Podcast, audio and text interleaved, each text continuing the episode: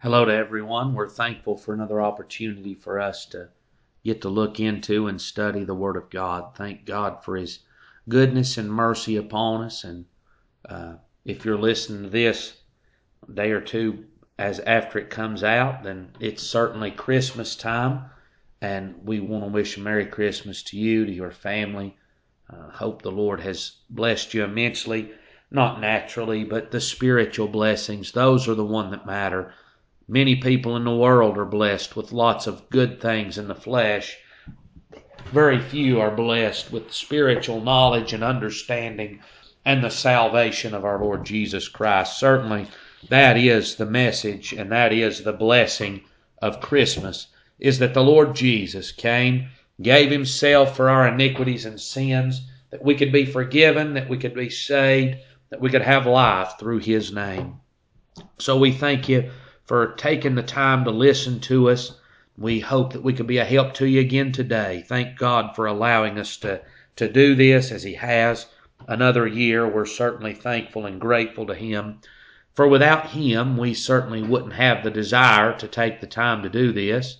We wouldn't have the desire to know the Word of God. This is all a product of the work that God done in us to make new creatures out of us. He certainly uh, brought the good that's in us is of Him, the evil, that's me.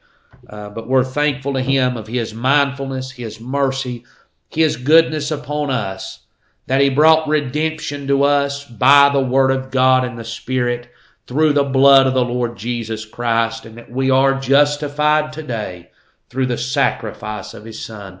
Thank God for all of His wondrous, wondrous works. So if you want to look with us again, we're still in First Kings chapter number 21. And uh, we've been a few weeks in this chapter. We've saw Naboth and his vineyard. We've saw Ahab's lust for that vineyard. We saw Jezebel's wicked plot in order to slay Naboth and get him out of the way. It couldn't be just go kill him because that would make them look guilty and odious to all of the people. So it had to be done under a ruse, under a, a sham of a truth, under deception, deceiving everybody round about as to what's really going on. But God was aware of the wicked plot. God was aware of the murder. God was going to bring judgment because of it. And so here is the Lord sending Elijah now, after the plot has been carried out, Ahab's going to inherit. Well, God's going to have his man to meet him down there and deliver the message, and the message is one of judgment. And friends, that's the only message that we can get out of the Word of God if we're going to rebel and be disobedient to the words of truth. If we're not going to come to Christ for redemption, the only message there is for us is a message of judgment. Now, Ahab says, You're my enemy. Well, that's not entirely true. He had made himself the enemy of the Word of God, just as mankind does today. Man has made himself the enemy of the Word of God, and therefore the message that comes is one of judgment. And so we saw last time the message that Ahab had for, or that Elijah had to Ahab and to Jezebel that God's going to cut them off. He's going to cut their family off. And Ahab's not going to have anybody to inherit the throne. He's not going to have a son that's left. The dogs are going to lick his blood. And that Jezebel's going to be eaten by the dogs. Well, that's more than we can bear. Well, I'm going to say that the wickedness they performed, it's a just punishment for the wickedness that they had performed, and God's judgments will be just in the very end. And so now we've come down to verse uh, 25. Elijah has spoken the word of God to Ahab. And now we're going to take a little time out here for a couple verses. And God's going to tell us his view of Ahab. So in verse 25, but there was none like unto Ahab, which did sell himself to work wickedness in the sight of the Lord, whom Jezebel his wife stirred up. And he did very abominably in following idols, according to all things as did the Amorites, whom the Lord cast out before the children of Israel. So God says of Ahab that there was none like him. He had sold himself completely to evil. There was nothing that was off limits to him. There was nothing that he wouldn't restrain from doing if it brought pleasure and pleasing to his flesh. It didn't matter if it was murder, if it was uh, stealing, if it was uh, wh- whatever that that might be. He was willing to do that, that he might have that that his flesh desired. And there was no evil that was too far for Ahab. Ahab was the very meaning of the word depraved. He was reprobate and void of judgment. He was in a place of strong delusion, a place where sin and that that was wrong was good and acceptable in his sight. A place that even the murder of a man and his sons was good and acceptable in his sight because he gained from that. He sold himself to evil that he might have pleasure. And there's where man is today. Man sells himself, he gives himself, that he might have that that pleases himself, because he loves himself above everything else. There was none like to Ahab, who did sell himself to work wickedness in the sight of the Lord. Now, where are we going to work that is not in the sight of the Lord? I feel like this is said so often but perhaps it, it, we ought to be reminded that all things are naked and open before the eyes of the Lord. There is nothing covered up. There's nothing that's hidden from God.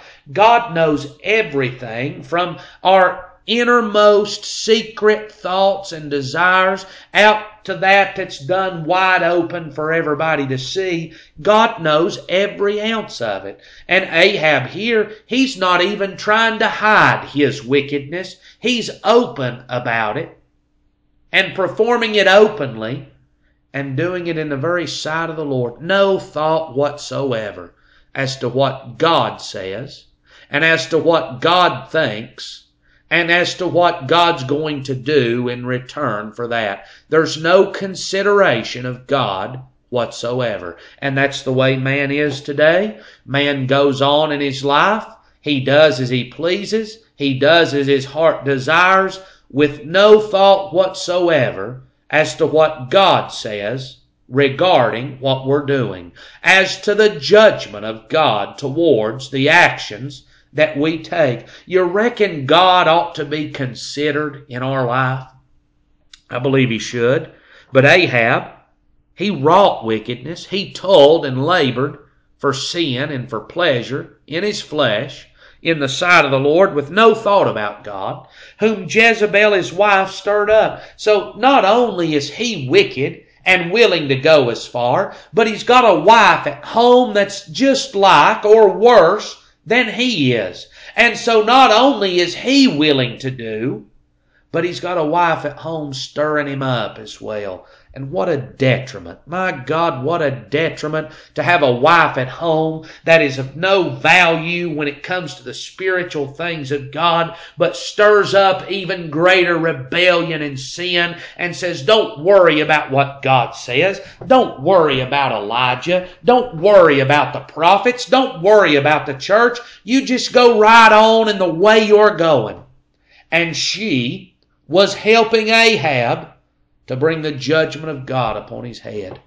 Boy, the one that's supposed to love is that not the way our world is today? The world pretends to love and to care for people. The world pretends to want the best and want people to enjoy life and want people to have good lives. And the, the doctrines that they promote and the teachings that they give out is leading those that they say they love right into hell and into the open arms and judgment of Almighty God. Man is falling into the wrath of God and he's being led led there by those that he thinks loves him.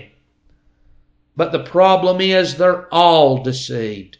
Our world is deceived. Our world leaders are deceived. Families are deceived. And those that they look to and love from grandmas and parents and husbands and wives, people are blind to the truth of God and they stir man up to rebel more and more against the truth bringing the judgment and the wrath of God upon their own heads. Jezebel's at home and she's stirring up Ahab. You rebel just a little farther. Why don't you sin just a little more? Why don't you do this? And her judgment is as wicked as Ahab's, and she's leading them both farther into the judgment and the wrath of God. And the Bible says, and he did very abominably. Not just wicked, but he did very abominably in following idols. So he took God out of his place as being the God, the supreme being, the one worthy of all worship and honor and praise, and he put idols in God's place. He replaced God with an idol, with a statue, however you want to look at it. So you think about that. Why, why would you replace God?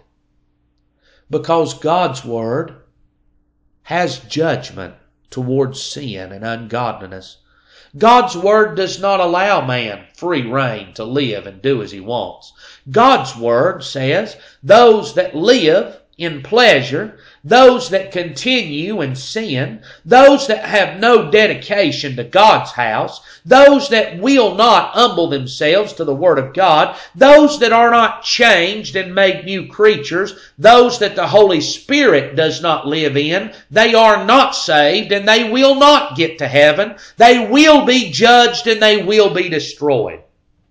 See, that poses a problem to man who is not changed who's not repentant, who's not indwelled by the Spirit. So what do we do? Well, instead of repenting and getting that that's out of order put in order, what man's going to do is, well, we'll get rid of God. We'll get rid of the gospel. We'll get rid of the word of God and we'll get us an idol that'll tell us what we want to hear. So Ahab forsook God and said, I don't want to serve him. I want my own pleasure and my own way.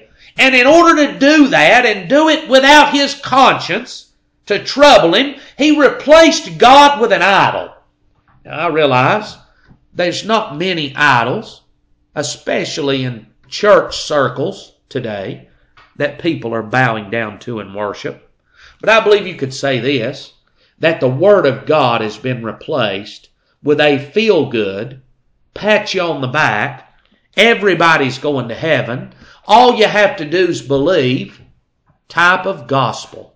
The truth of God about man being changed and made new creatures has been replaced with, well, they believed and they made a profession. The Word of God about a man being caused to follow the Word of God by the Spirit that indwells him, overpowering him, has been replaced of, well, you don't have to do works to be saved. Now, that's true. We're not saved by works, but if we're saved, that salvation, that spirit that's within will produce works within us. Well, we don't have to do that and the Word of God in Corinthians and in Romans that those that live these open, sinful, and wicked lives, those that depart from the church in the book of First John, those that commit these sins and live this lifestyle and leave the house of God, they are certainly not saved. That's been replaced with everybody saved and whoever it is at the funeral home, however they lived, they made a profession in the hospital, they made a profession when they were children, and they're in heaven just like everybody else. You know what's happened? The very truth of God and God's own word and spirit has been replaced with that that's a false God and a false gospel and a false truth. Very abominably. Not only is it deceiving and bringing Ahab to destruction, not only is Jezebel falling into destruction, but by replacing God with an idol, he's led all of Israel into sin right behind him. And these people, these families, these churches that have replaced the truth of God for a lie, they're leading their own children and their own family, their own friends and loved ones right into the same destruction that they're heading for by replacing God very abominably. Now, Jesus says in the New Testament, pretty popular and well known scripture, Jesus says that if you cause one of these little ones to stumble, it'd be better that a millstone were tied about your neck and you be cast into the sea. So, what about those that replace the gospel? That won't stand for the truth, but that allow a lie to go forth? And they lead their own children down that same path. Do you reckon that could be part of what he's talking about there? I believe so, and that's what Ahab did, following idols, and not just any way, but according to the things as did the Amorites. So you know what the Amorites were? They were a nation of Canaan that was there before God brought Israel in. They were wicked, they were idolatrous, they did not know God. They did not serve God. They served their own wicked desires and pleasures and lived in sin. And God drove them out of the land because of their wickedness. So Ahab is going to turn loose from God, who delivered from Egypt, who gave life in the Holy Ghost. He's going to turn from God, the Savior of the world, and he's going to hold fast unto a God and unto idols, that their own people were destroyed in judgment. Now, that sounds like a very foolish notion to make, but that's exactly what Ahab did, and that's what man is doing. Man is turning from the God of the Bible unto a God that is unable to deliver, unable to hear, because they are no gods. There's only one God, and it's the God of the Word, whom the Lord cast out before the children of Israel. God had already brought judgment for this lifestyle back in the Amorites' day. And yet Ahab's going to follow along that way. God has brought judgment over and over again. We talked about that last time, and man's still going that way. So, God's view of Ahab, it's not a very pleasant one. God says he's wicked. He's done very abominably. His wife Jezebel has stirred him up even more. They committed great sin and rebellion and ungodliness and wickedness and evil. And the Bible says there was none like unto Ahab. But now in verse 27, now Elijah's come. Elijah said, Ahab, God's going to cut you off. Every male of your house is going to be cut off. You're going to die. There's going to be nobody in your family to take the kingdom from you and I'm going to kill Jezebel, and the dogs are going to eat her. So a very, a, a terrible judgment from God has come. Now remember this as well. Ahab considers Elijah to be his enemy. Ahab does not like Elijah nor the word that he brings. And yet, in verse 27, and it came to pass when Ahab heard those words that he rent his clothes and put sackcloth upon his flesh and fasted and lay in sackcloth and went softly. So Ahab hears this judgment. Ahab hears what God's going to do. And Ahab has heard and saw enough that he believes what Elijah says to be the Word of God and to be true. So when Ahab hears this, it breaks his heart to think, and you know, I, I would say maybe, perhaps, even less about Ahab dying, but here his sons are going to die. Those that, that he loves probably the most, they're going to suffer because of his decisions, because of his actions. And they're not going to inherit the kingdom that he's enjoyed. They're going to be cut off as well. And so that, no doubt, brought great difficulty and sorrow to him. And so he rends his clothes and he puts on sackcloth and ashes and he's going uh, to, to, to sorrow. Now it doesn't say that he repented. And I, I do not believe that Ahab repented here. I don't believe that he was sorry for the sin, but I believe this. He was sorry about the judgment that was going to come as a result of his sin. Man may not be sorry for the sin that he commits in this life, but he'll be sorry when the judgment is handed down. So he put sackcloth upon his flesh and fasted and lay in sackcloth and went softly. So I believe what you've got here is you've got a man that's sorry about the judgment that's coming, and he's saddened by the word that he's heard. His heart is broken, not because of sin, but his heart is broken because God's going to bring destruction upon him and upon his household. And the word of the Lord came to Elijah the Tishbite, saying, So now God is going to speak again with Elijah here. Seest thou how Ahab humbleth himself before me? Because he humbleth himself before me, I will not bring the evil in his days, but in his son's days will I bring the evil upon his house. So God returns back and says, Look, Elijah, look at how Ahab has repented. Look at how Ahab, and I'm sorry, it doesn't say that he repented, but it says he humbled himself. He recognized that God's word was the true word. He recognized that this was going to come to pass. As we've spoken, God gave him examples that I've already done this to kings before you, and I'm going to do this to you as well. Ahab believed that this was coming. He had enough knowledge and sense to know that what Elijah said was true. Though he hated him, though he counted him as an enemy, yet he knew the word that he spoke was the truth. And I, I believe that that's the case today. I believe that the men of God that are called of God, I I do believe that they're hated in our world today. I believe they're counted as enemies by a multitude of people round about our community and in our families and in our churches. They're counted as enemies for the gospel that they preach.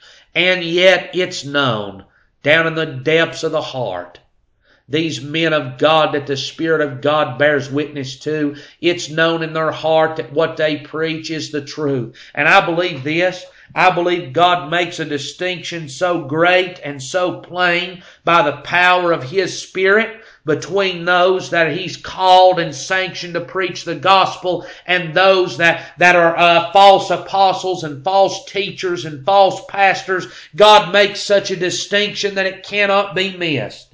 You think about the distinction he made between Elijah and the prophets of Baal up on Mount Carmel. God made a distinction that was unmistakable, and all of the people said, Surely God is God. Surely Elijah is the man of God. Surely this is the right way. It was undeniable and unmistakable by the work that God had done. I believe that's the case. And though they may count the man of God as the enemy, and they may not want to hear what he's got to say, and they may not like his message, and they may not like him, yet down in the depths of the inward man, they know the men of God speak the truth. And it made him sorry to hear this brought against him. So he puts on sackcloth and he goes softly.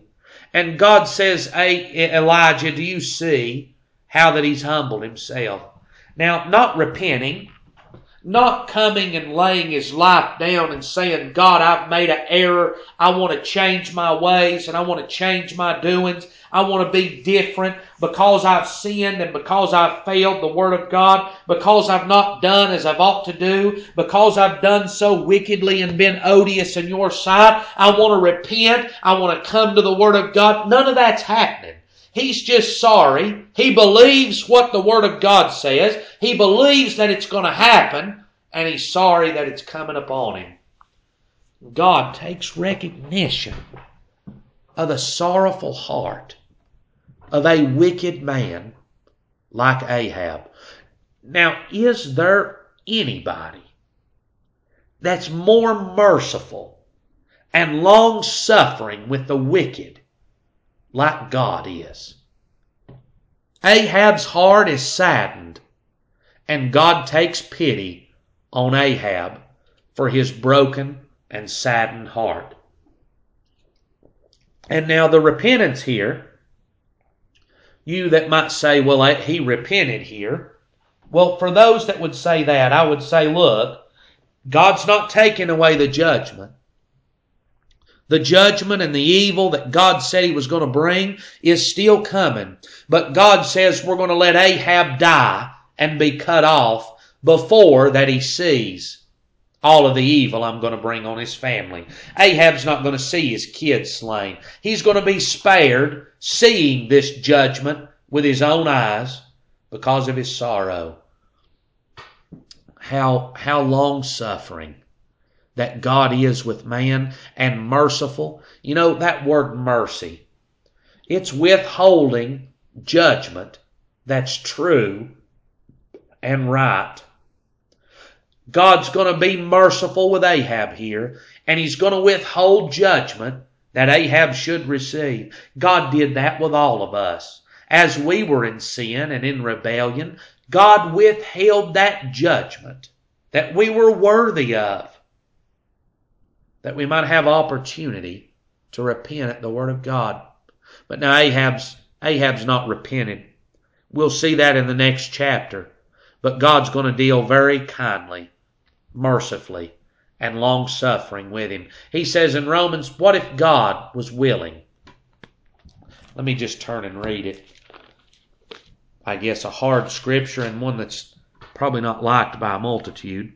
But verse 22 of chapter 9 of Romans What if God, willing to shew his wrath and to make his power known, endured with much long suffering the vessels of wrath fitted to destruction?